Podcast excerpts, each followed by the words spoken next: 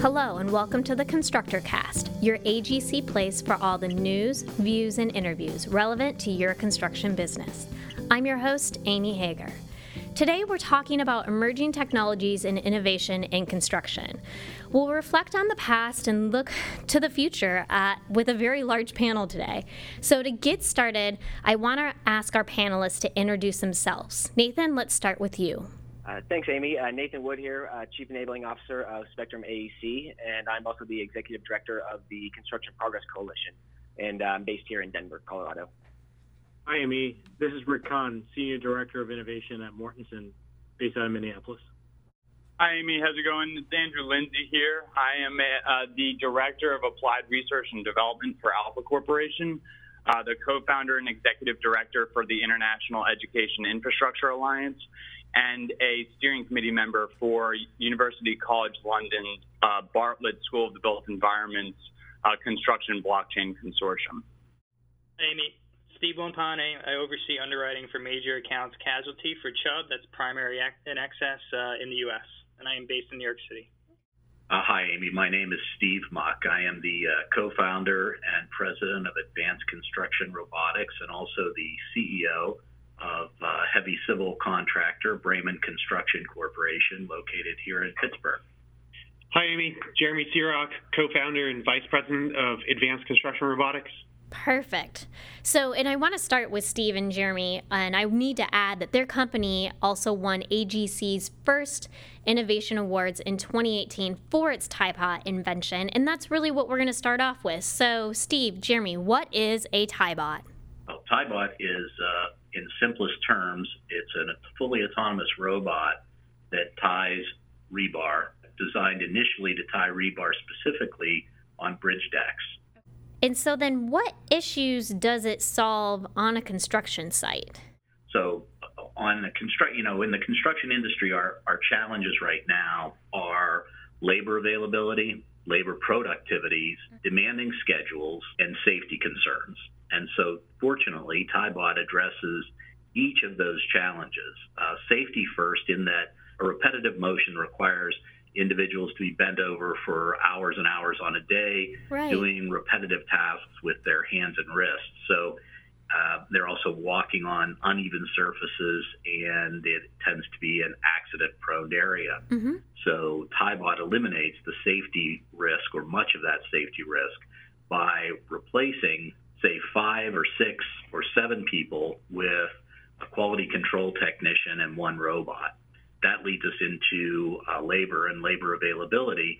The, the robot is reducing significantly the number of people involved in that critical path activity on a bridge deck. Mm-hmm. And then following through on the critical path, um, the robot executes efficiently and it allows a contractor's manpower to carry in place uh, rebar and not have to step back and tie it. So it allows them to keep the schedule moving forward. So it reduces schedule time, reduces labor costs, reduces safety risks. And so you guys developed this then for your company to use, right? No, we. I mean, we as a as, at Brayman Construction, we we've personally faced the challenges of labor availability and declining labor productivities. But we developed this with the mind to the entire industry, not just to our company, not just to bridge construction. The robot is also capable of doing rebar tying on a ground slab. So we've developed this robot with a focus to helping to automate the uh, the construction industry in this specific task. Oh, that's wonderful. So it's available basically for anyone to use. That's right. I mean, it's often a question we get from, you know, this is the first heavy civil construction robot out there, and, and people often think, well, that sounds cool, but is it real? I mean, we've mm-hmm. had a bunch of contractors come to our facility and and come see the robot just to convince themselves, you know, it's a real robot, and, and it is. Um, we actually just had a general contractor in this morning um, and he was blown away about how fast it went, and, and, we're about to sign them up for some jobs this season. So it's absolutely available today, um, and we encourage people to go to our website, www.tybotllc.com, and, and, and get some more information. So then how long does it actually take to be trained and ready to use this type of equipment since it's so new? Right. So we really designed this robot, TyBot, from day one to be very easily integrated into current operations. And we got to do that because I got to work closely with, with the folks here at Brayman Construction in order to make sure we made a smart decision about what robots do um, and what the, the humans do. Because it doesn't there's still a person that goes along with tybot in order to uh, supervise its operations and replace the wire. And so it's fairly easy. Um, in other words one of the common questions we get asked is you know, do you have to put the bridge plans or the rebar plans into the robot? Do you have to manually program it? And the answer is no. Um, you know, this the technology huh. behind this this robot is more like a self-driving car, meaning that um, it has cameras. It sees the rebar just like a human sees the rebar, identifies the intersections, um, and then it has its own sort of sense of situational awareness where it knows where to put the tying device in order to go tie it quickly. So once the robot shows up at the site and we crane it on to to the bridge and we turn on the engine, um, that's about it that the operator needs to do, and it, it goes off and, and, ties rebar all day. We do about um, you know 8,000 ties per 10 hour shift, which could be, you know, six, seven, eight, nine workers worth of work every day. That's really great. And so, what would you encourage others when they're thinking about inventing or being innovative at their company? You know, it's it's interesting you asked that, Amy. I mean, it's been uh, it's been a bit of a watershed here uh, since Tybot has gone public. Um, you know, our mission at Advanced Construction Robotics is to basically uh, disrupt in a good way the productivities in the construction industry. And we have a, a, a, pretty good list of projects that we're working on. We'll be announcing the uh, the second robot here in the first quarter of this year, and the the watershed has come from you know other contractors and other people involved in the construction industry who have ideas. You know, they they have thoughts about various elements of the work that we do, and they're curious whether that's on our, our to do list. And we've got a pretty long to do list of uh, robotic applications. And, and our, our strategy is really to start with the low hanging fruit, to start with things that generate injuries, that is not very attractive work to our crews, and where we can make a really significant reduction of labor hours and provide increased productivities at the same time. That makes a lot of sense. And I guess that really ties well to our next thing about increasing productivity in blockchain. And it's something that I've been trying to understand, but absolutely can't. So, Andrew, can you explain the basics of blockchain?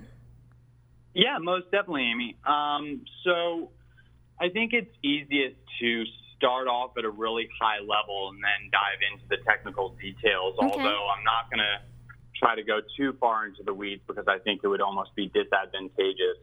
Um, so, broadly speaking, uh, blockchain technology focuses on uh, the trust infrastructure that is in place um, as information is shared digitally.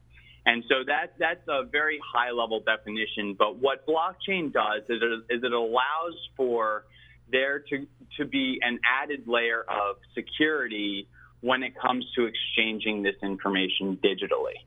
Um, so one of the biggest things that the construction industry as a whole has been facing is really how best to leverage the benefits and capabilities of technology while also preserving things like competitive market advantages, um, proprietary value, um, mitigating risk and, and liability.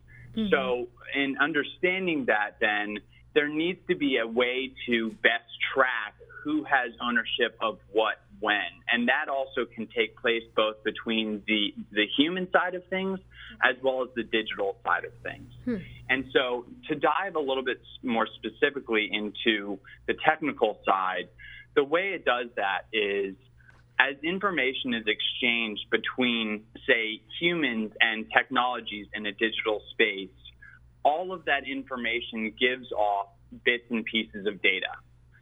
So that data can be a reflection that the, the, information exists broadly. The, uh, that data could also be a reflection that the, the information at hand has been verified by a number of multiple parties.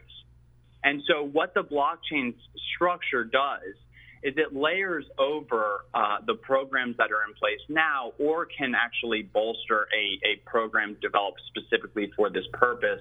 Hmm. And it can track the flow of information between multiple parties. So if I say sent uh, uh, over an updated design, what would happen would then be that the, the blockchain system would verify that that information had been exchanged from me to you it would verify when that information had been exchanged, and it would also verify, if so desired, that that information was verified by an appropriate party to make that decision. And so, what you're able to do as all of, of these decisions, as this information gets goes between multiple parties, is you're able to create what what is broadly referred to as a digital ledger mm-hmm. or a distributed ledger of every bit of information that has actually flowed between multiple parties. Okay. So to give it to give it say one step further then when you think about blockchain technology on a construction project, there are a variety of different ways that it can be used. And I, I, I want that to be really clear because we're not talking about the next Google or the next Facebook, but I think the better way to think about it is, you know, when banking platforms started using encryption, or you know when people were able to start changing information on websites rather than posting static information on digital databases. We're talking about a brand new technology that directly affects high value interactions where most every interaction in a construction project is exactly that. And many of the, the project inefficiencies are drawn as a byproduct of miscommunication and, and rework.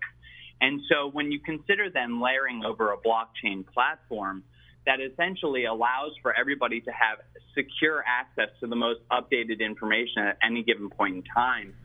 So then, Steve, let's talk a little more about the potential impacts on the industry and what the future looks like as construction adapts blockchain. Yeah, there there are so many different use cases that are being explored out there right now, and there's a ton of opportunity across various sectors. Um, and as it pertains to construction, and, and from a high level perspective, and, and Andrew made this point as well. Think about how many different parties, from owners and lenders to architects and engineers to the contractors and vendors and the contracts themselves that are associated with just one construction project. And we have some projects that we insure that have over 100 contractors on and off the site at various times over the course of a project's life cycle. And that's just one project.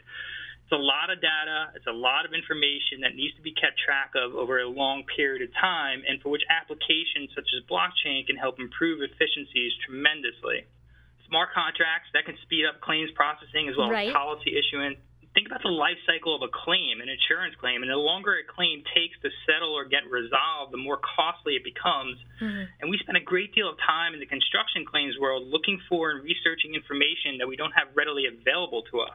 So, who was on site and when were they on site? When did they come off the site? Do we have copies of the contracts, amendments to those contracts? Do we have accurate exposure records? Do we have the architectural drawings? And now we have a way to access, retain, and share this information much more efficiently with blockchain, which, by the way, this will have positive regulatory and compliance impacts as well. Okay. And so, Andrew, do you have anything else to add when we're talking about the future or the potential impacts this has on the construction industry?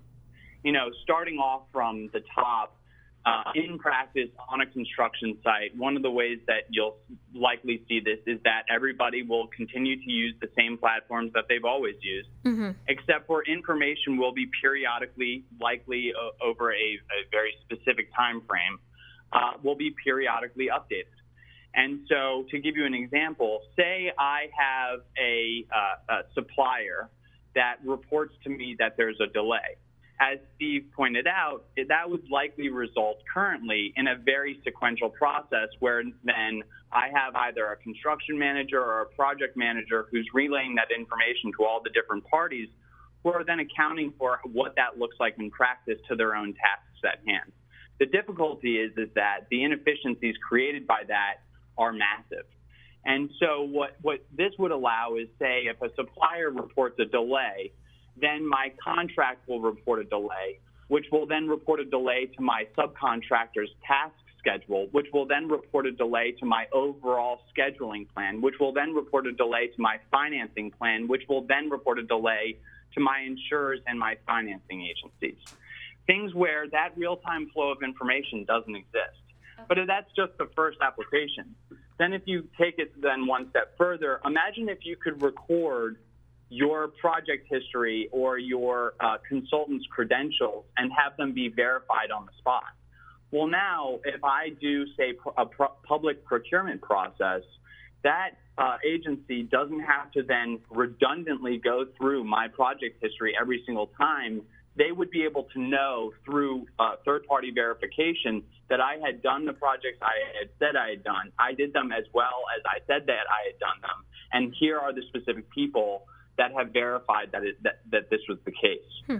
So then your your procurement efficiencies and your bidding efficiencies are immediate. Yeah. Then if you take it a step further with, and, and this will lead into a subject we'll get into, but you know, some of the drawbacks for BIM, um, if you're able to collaborate on a Revit model and actually know who contributed what when, the proprietary concerns around the, those contributions are actually alleviated heavily.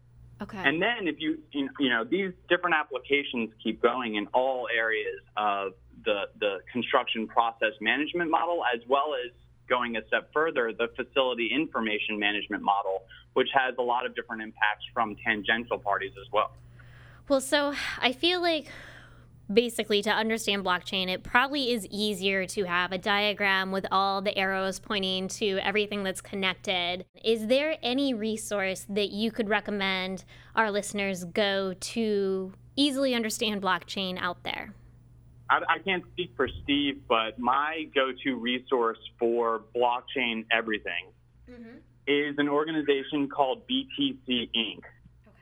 Um, BTC Inc. is the world's largest uh, blockchain focused media organization, and they have uh, purchased Bitcoin Magazine, um, and they really are the foremost thought leaders in the space. And Steve, how about you? Yeah, just to, to add to that, I mean, there's so much information that's out there uh, now, especially as blockchain of so much momentum over the last few years. Um, but if you're like me, we cross over between the insurance industry and the construction industry blockchain insurance industry initiative, uh, as well as Risk Block Alliance, both have a lot of material um, readily available and accessible uh, on their sites. If you're you just getting into blockchain or just trying to understand what it is and the impacts, um, in particular the insurance industry, but an organization that Andrew's also involved with, the Construction Blockchain Consortium, can can give some uh, information that will help beginners uh, learn more and how, what the impacts can be to uh, both construction and insurance. Uh, yes, that, that's a, a great resource, uh, as Steve noted. Um, and similarly to B3I or RiskBlock Alliance, um, the CBC really focuses on doing the same types of things in the construction world of bringing together uh, various parties in the AEC industry and, and, building out and best understanding uh, of what this, this technology is, what does it look like in practice, and what are its impacts. You can go to constructionblockchain.org. Well, I think the one thing about blockchain, and now leading on to our next conversation, is I feel like 10 years ago, this is how we all felt about BIM. And we haven't, we can't have a technology conversation without talking about BIM. So, Rick, do you think BIM has been used in ways that it was originally intended for when it was first created? And how has the industry adapted? Yeah, you know, to, to be quite honest, I don't think it's being used the way it really meant was meant to be used, not at scale, anyways. There are still pockets of excellence of the use of BIM in the AEC firms across the country and even the world, but there's still massive gaps of capabilities that exist in our market, and that's really holding back the true value of BIM to to really um, come to life. I think there's massive opportunities when you think about using a 3D digital prototype to use as a design tool then to, as a coordination tool, then a buyout tool, an assembling tool, and finally as a building tool to help erect these facilities using BIM as that common medium for stakeholders. The industry is still in the process of adapting to BIM and how it's really meant to be used to drive value to their internal businesses and also to their external customers. I think most we still still most still see most uh, disciplines are using BIM in silos or through limited access. And I really appreciate the conversation before around blockchain and Andrew and Steve talking about the connection to BIM because we rely heavily on collaboration across multiple stakeholders in different disciplines to be able to design and build a facility. So, you know, being able to track that transition of information and security through the model as well as through the supply chain is going to be a huge um, potential there still with BIM.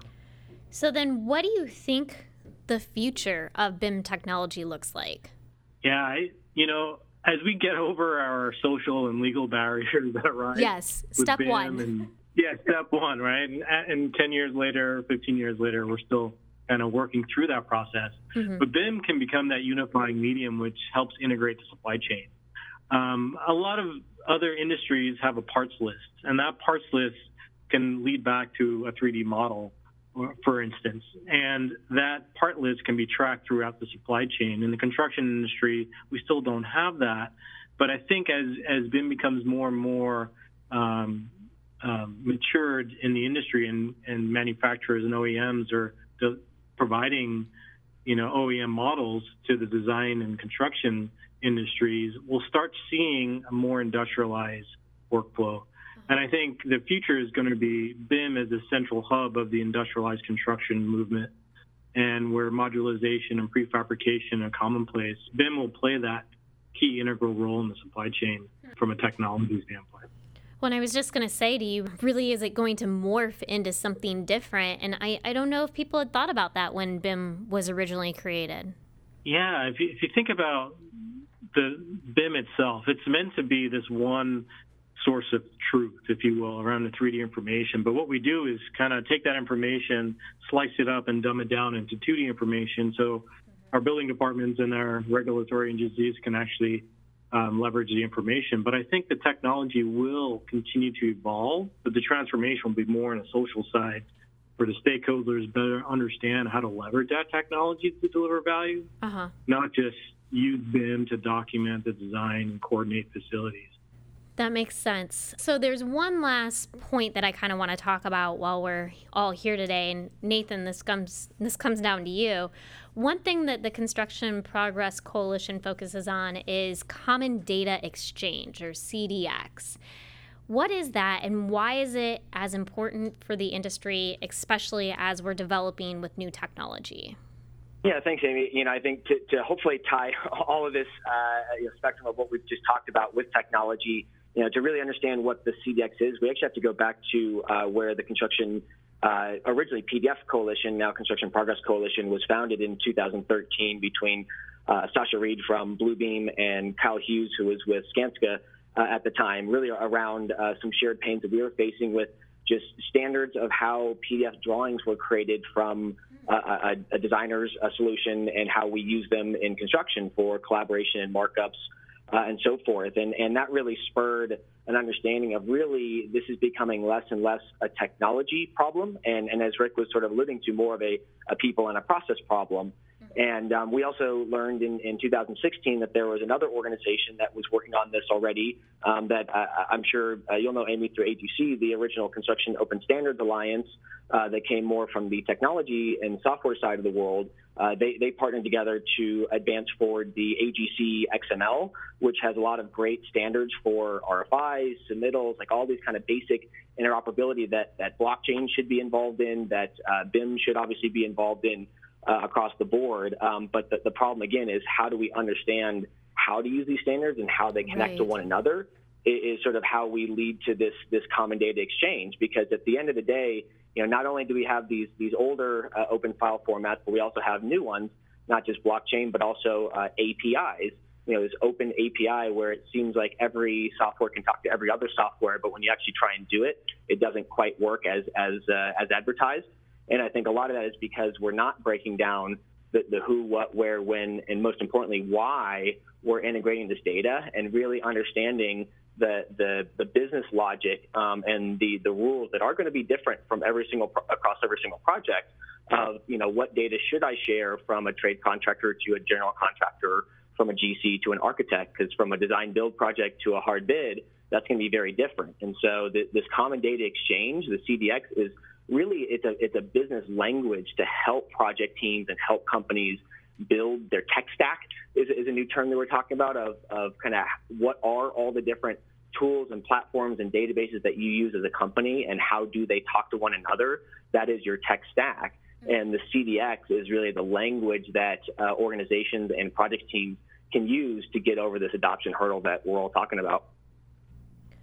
And so when we think about the blockchain, we think about the BIMs and even the TyBots and the robots that are talking. I mean, these are three very different technologies, but yet they're all going to be interconnected some way. And so really that's what Construction Progress Coalition is looking to kind of overcome is how do these random things that still work in the construction industry actually talk to each other? And, and the TyBots is a great example that you know that you guys brought up already. That it doesn't need to reference pre-design information in order to do what it does.